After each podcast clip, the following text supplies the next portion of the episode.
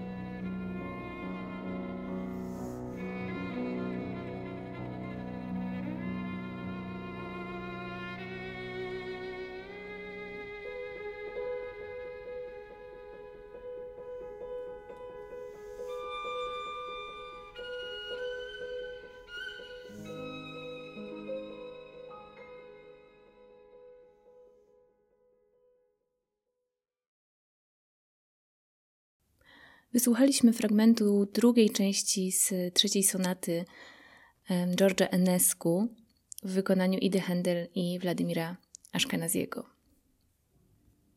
Ida Händel urodziła się w Chełmie na Lubelszczyźnie, małym miasteczku położonym jedynie 27 km od granicy z Ukrainą. Na początku XX wieku Żydzi stanowili jedno z najliczniejszych grup jego mieszkańców. 1931 roku mieszkało tam aż 13,5 tysiąca Żydów. Ukazywało się aż pięć gazet żydowskich, działało ponad 45 headerów. Swoją drogą hełm w folklorze Żydów Europy Wschodniej znany jest przede wszystkim z dowcipów o zamieszkujących go głupcach. Historię opartą na tej tradycji znajdziemy nawet u noblisty Izaka Barzewisa Zingera w opowiadaniu Jak Szlemiel wędrował do Warszawy. Ci, którzy hełm opuszczają, jakoś do hełma trafiają. Ci, którzy w hełmie zostają, na pewno w hełmie mieszkają. Dokąd nie pójdziesz, trafisz na hełm. Może świat cały to wielki hełm. Ida urodziła się, no właśnie, nie bardzo wiadomo kiedy. Oficjalne źródła podają, że był to rok 1929. Ona sama jednak tyle razy tę datę przekręcała, że pewnie już nigdy nie poznamy prawdy. Mieszkała z rodzicami i starszą siostrą Alą. Całą tę czwórkę łączyła przez bardzo długie lata niespotykanie bliska więź. Ojciec Idy i Ali, Natan, był malarzem i niespełnionym skrzypkiem. Pochodził z ortodoksyjnej żydowskiej rodziny, która absolutnie nie zgodziła się, aby został muzykiem. Prawdopodobnie uznawali ten zawód za niepoważny i nieopłacalny. Natan mimo wszystko i tak wybrał drogę artystyczną i został malarzem. W samym hełmie byłoby ciężko mu utrzymać się wyłącznie z malowania portretów. Co ciekawe, często zdarzało mu się otrzymywać zlecenia od kościołów w pobliskich miejscowościach. Malując katolickich świętych, był w stanie jakoś utrzymać swoją rodzinę. Siostra Idy, Ala, zaczęła uczyć się gry na skrzypcach jako pierwsza. Nie była jednak wybitnie utalentowana. Pewnego dnia, kiedy była w szkole, mała Ida poprosiła matkę, by dała jej na chwilę skrzypce siostry.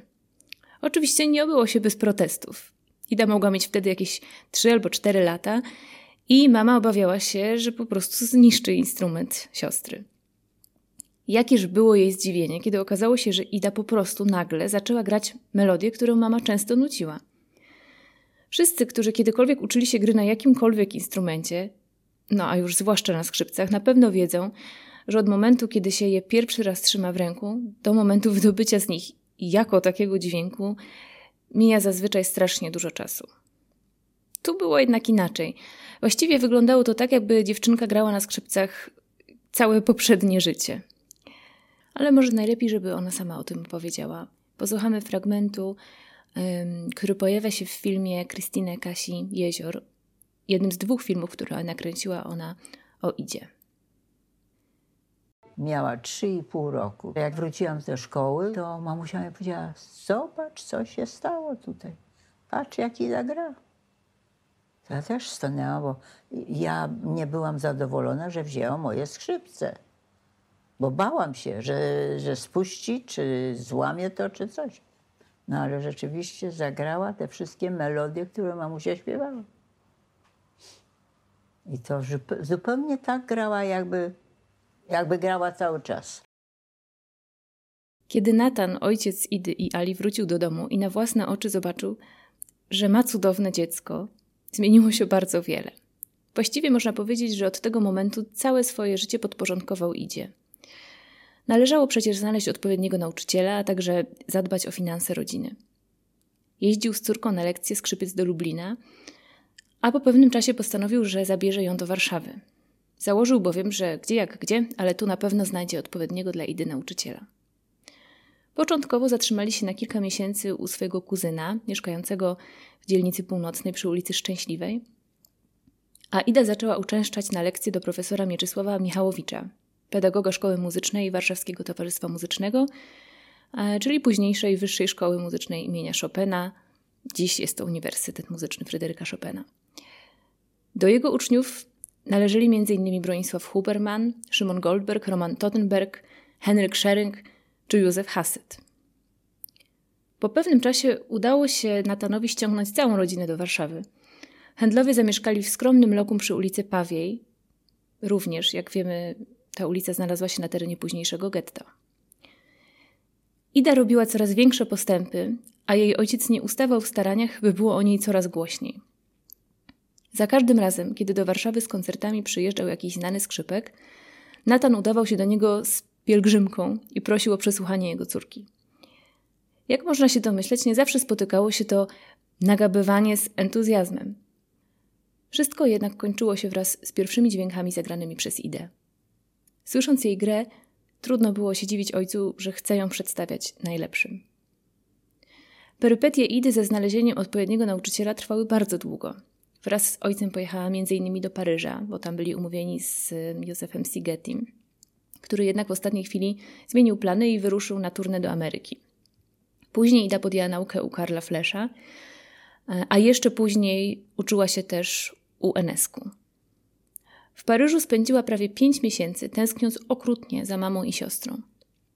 Wkrótce po powrocie do Warszawy wzięła udział w pierwszym międzynarodowym konkursie skrzypcowym imienia Henryka Wieniawskiego, który wówczas odbywał się w Warszawie, bo przeniesiono go do Poznania dopiero po wojnie, jako że stolica była właściwie dokumentnie zniszczona.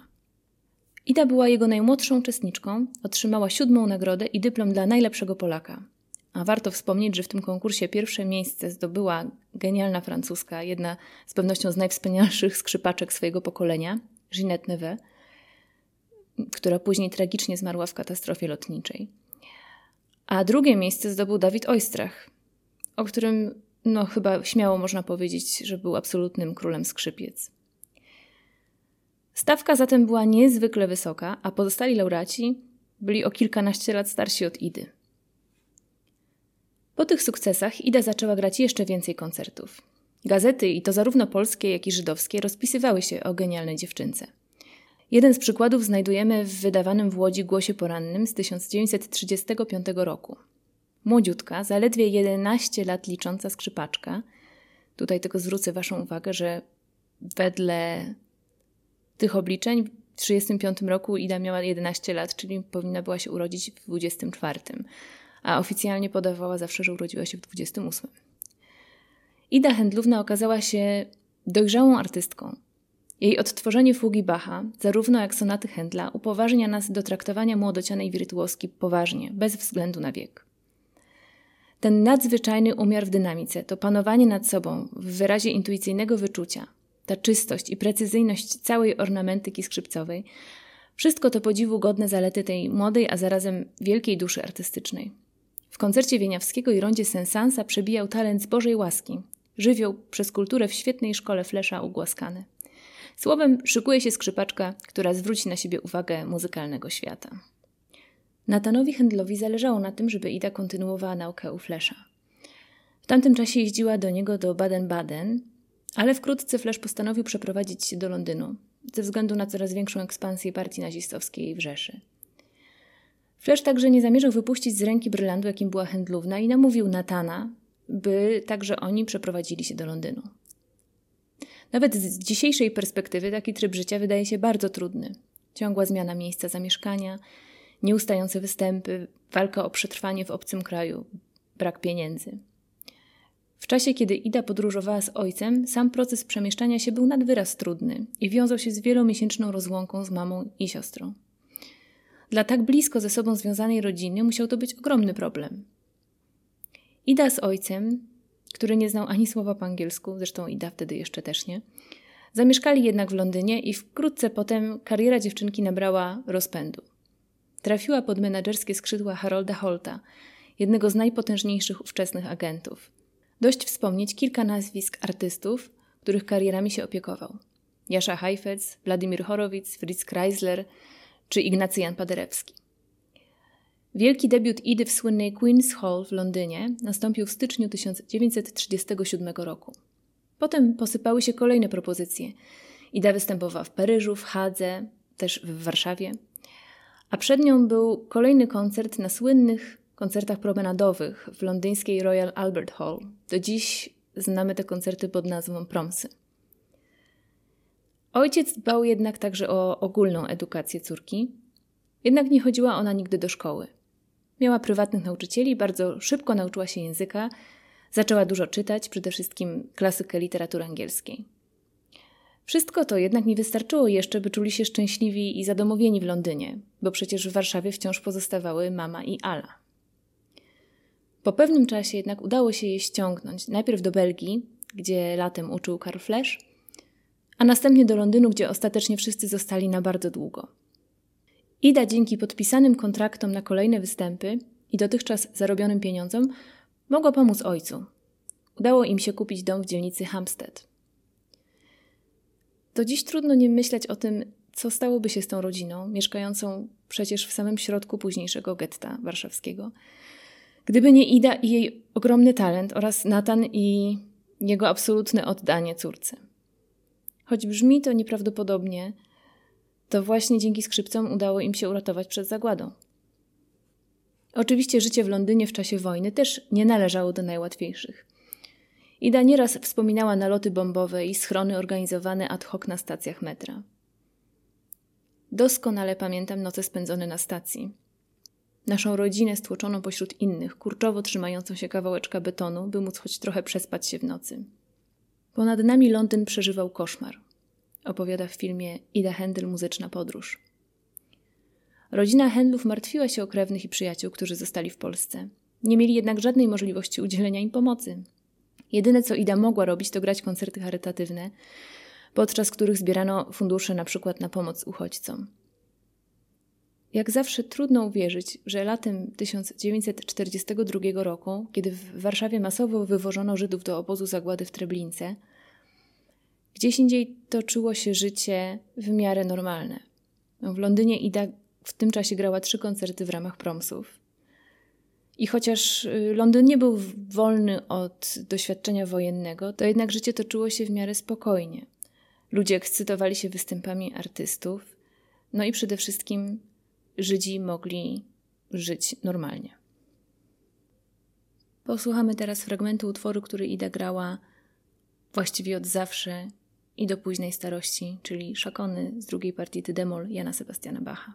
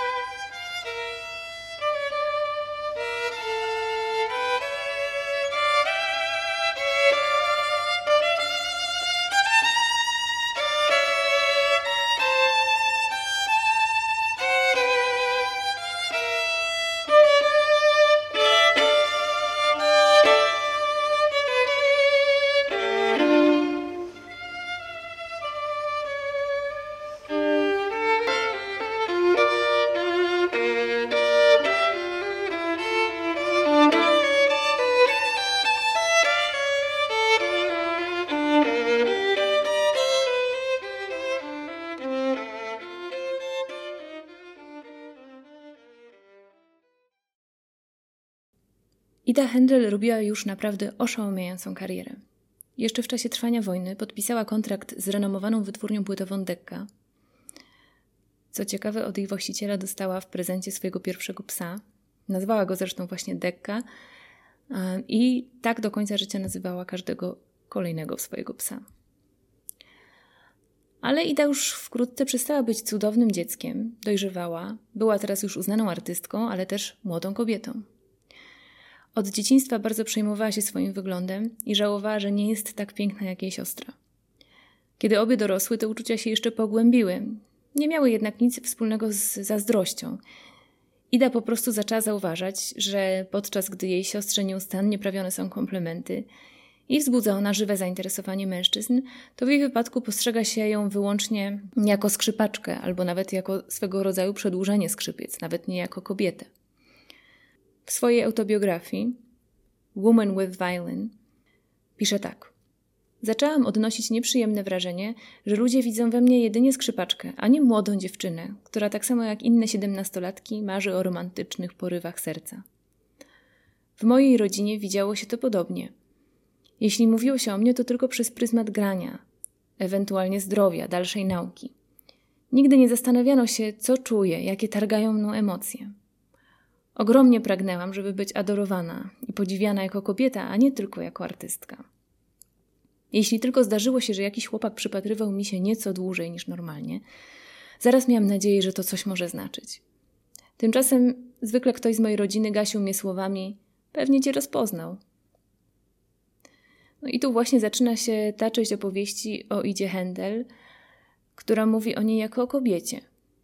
Kobiecie, która będąc nawet najwybitniejszą artystką swojego pokolenia, wciąż nie była w stanie przebić szklanego sufitu. O kobiecie, która została predestynowana do bycia Idą Händel skrzypaczką. Bez możliwości nawet zadania sobie pytania, czy chciałaby czegokolwiek innego.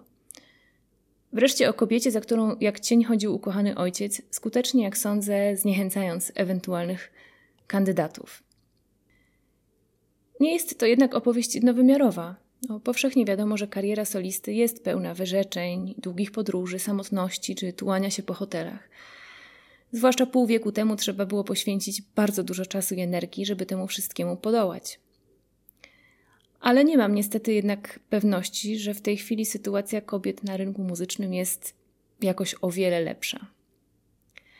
W rozmowie, którą przeprowadziłam z Kasią Jezior, wspomnianą już przeze mnie reżyserką dwóch filmów dokumentalnych o Idzie, spytałam ją o to, czy Ida czuła, że jest traktowana inaczej niż skrzypkowie, mężczyźni. Czy ona w ogóle miała na przykład świadomość, że jest przez to, że jest kobietą, jest jej trudniej na scenie tak, dużo na ten temat mówiła, nawet mieliśmy to trochę w filmie, ale wiesz, no, nie możesz wszystkiego wstawić do filmu, nie? Jasne.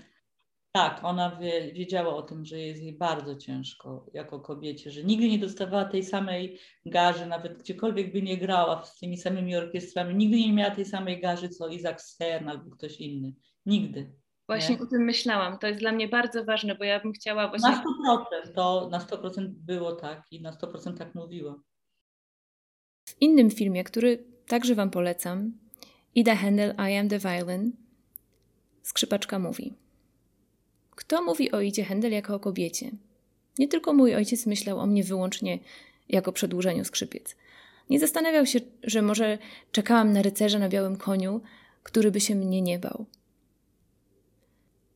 Ida miała poczucie, że nie zrobiła tak gigantycznej kariery jak Isaac Stern czy Nathan Milstein. Być może miało to coś wspólnego z niezbyt udanym debiutem w Stanach Zjednoczonych. O tym jeszcze opowiem za chwilę więcej. Ale też do tej pory nie wiadomo dlaczego po tym pierwszym koncercie w Carnegie Hall została tak chłodno przyjęta przez krytyka. Może też miało to coś wspólnego ze spontaniczną decyzją o przeprowadzce do Montrealu w czasach, mm, kiedy koncerty grała głównie w Europie. Dla Händlów najważniejsze było trzymanie się razem, dlatego kiedy mąż Alicji dostał pracę w Kanadzie, nikt się nawet przez chwilę nie wahał i cała rodzina przeprowadziła się tam razem z nimi w 1952 roku. Zresztą życie w Londynie zaczynało być coraz droższe i coraz trudniejsze. Możemy się tylko zastanawiać, dlaczego świat muzyków solistów był tak zmaskulinizowany. Przecież w pokoleniu Idy na pewno nie brakowało utalentowanych kobiet. A jednak karierę zrobiła właściwie tylko ona i choć wydaje mi się, że w mniejszym stopniu Wanda Wiłkomirska. Ida miała świadomość, że może gdyby była piękniejsza, to ułożyłoby się wszystko trochę inaczej. Tak, wiem jak to brzmi, ale kiedy słyszę jej słowa, mam nieodparte wrażenie, że wciąż tak znowu wiele się w tych kwestiach nie zmieniło. I chociaż oglądając jej nagrania i filmy z jej udziałem, naprawdę trudno się nie poddać jej nieodpartemu urokowi. E, była taka do końca życia. Trudno też nie zachwycać się jej fenomenalną grą na skrzypcach. Ale być może fakt, że nie była klasyczną pięknością, nieco zaważył na rozwoju jej kariery. W swojej autobiografii, o której już przed chwilką mówiłam, Ida niejednokrotnie wspomina, że w recenzjach po koncertach często wytykano jej wygląd. Wagę, fryzurę, grubość szyi. Kiedy przygotowywała się do koncertów w Stanach, wiedziała, że tam wygląd zewnętrzny będzie jeszcze ważniejszy niż w Europie. Musiała jednak nieustannie borykać się z ludźmi, którzy wytykali jej a to za szerokie ramiona, a to za krótką szyję, wreszcie nietwarzową fryzurę. Długo oczekiwany debiut w Ameryce już na samym początku przyniósł jej rozczarowanie. Słynny agent Sol Hurok zaplanował z jej udziałem jedynie koncerty kameralne, które cieszyły się mniejszym prestiżem niż te zagrane z orkiestrami. Debiut w Carnegie Hall, o którym marzyła i na który strasznie czekała, nie był poprzedzony żadnymi zaproszeniami, artykułami w gazetach czy jakąkolwiek inną dostępną wtedy formą reklamy. Z tego powodu publiczność można było policzyć na palcach jednej ręki. W prasie pojawiły się recenzje, które może nie były bardzo złe, ale z pewnością nie na tyle dobre, żeby wzbudzić zainteresowanie tłumów. Po tym koncercie Ida ruszyła w zaplanowaną trasę i po powrocie do Nowego Jorku usłyszała od swojego agenta znamienne słowa. Muszę powiedzieć, że nie jest łatwo załatwić koncerty dla kobiety skrzypaczki, nawet jeśli gra jako bogini. To bodaj pierwszy raz, kiedy Ida zrozumiała, że nie jest postrzegana tylko jako Ida Händel, skrzypaczka, fenomenalna artystka, ale także jako kobieta i że może to jej przeszkadzać. Nie trudno wyobrazić sobie, że żaden ze skrzypków mężczyzn, których karierą zajmował się Hurok, nie miał nawet w 10% takich problemów. Myślę sobie, że chociaż dziś na pewno oficjalnie nikt nie podniósłby takiego argumentu i grających kobiet jest mnóstwo, to wciąż wygląd i sex appeal mają znaczenie wyłącznie w odniesieniu do kobiet artystek. W tym sensie niestety niewiele się zmieniło od czasów, kiedy Ida rozpoczynała wielką karierę. Wrócimy teraz znowu do filmu Kasi Jezior, w którym Ida opowiada także i o tym. Wydawało mi się, że jestem brzydulką. Nie czułam w ogóle odwagi, że mężczyzna w ogóle spojrzy na mnie, była Ala. Przeważnie wszyscy chłopcy biegali za Alą. A na mnie, o, zdolna, dobrze gra. To były moje te pochwały. Tylko co do gry. Nie założyłaś rodziny przez to, że byłaś tak związana ze skrzypcami? Nie, nikt mnie nie kochał. Bardzo zwykle. Nikt nie powiedział do mnie, ani jeden mężczyzna, z muzyków nawet. E, twierdzili, że gram najlepiej na świecie, ale nikt nie przyszedł do mnie powiedzieć odłóż te skrzypce, pobierzemy się, będziesz moją żoną i, i, i. Nikt tego nie zrobił. Nie pamiętam, gdzie z nim grałam. To ciekawe, bo to mnie uderzyło. Afisz. Ida Händel, pierwsze. Sergiu Czelibidakie. I on powiedział, o widzisz, ty jesteś, figurujesz przede mną. Widziałam, zauważyłam, że mu się to nie podobało. Powinien e, był powiedzieć, o jak fajnie, że tak ciebie tutaj szanują. Nie powiedział tego, tylko powiedział, pierwsze Ida Händel, Sergiu Czelibidakie. To znaczy, że dotknęło go troszeczkę. Miał tyle, tyle cech i tyle zalet. Strasznie dowcipny. Lubiał tańczyć, lubiał flirtować i dyrygował jak anioł. miał wszystko. Gdyby on był zakochany we mnie, on by znalazł drogę jakąś. Ja przypuszczam, że on mnie bardzo lubił jako skrzypaczka, jako osoba, miał szacunek i cenił, ale nie na tyle, aby powiedział, zakochałem się w widzie Händel i muszę spędzić resztę mojego życia z nią. Bo gdyby to było, to by on to osiągnął. Relacja z Czelibidakę była niejednoznaczna i burzliwa, ale zaowocowała wieloma wspaniałymi koncertami i nagraniami, z których chyba najbardziej znane i wręcz legendarne jest nagranie z lat 50. z London Symphony Orchestra. E, jest to koncert Johannesa Brahmsa. I teraz właśnie posłuchamy fragmentu tego nagrania.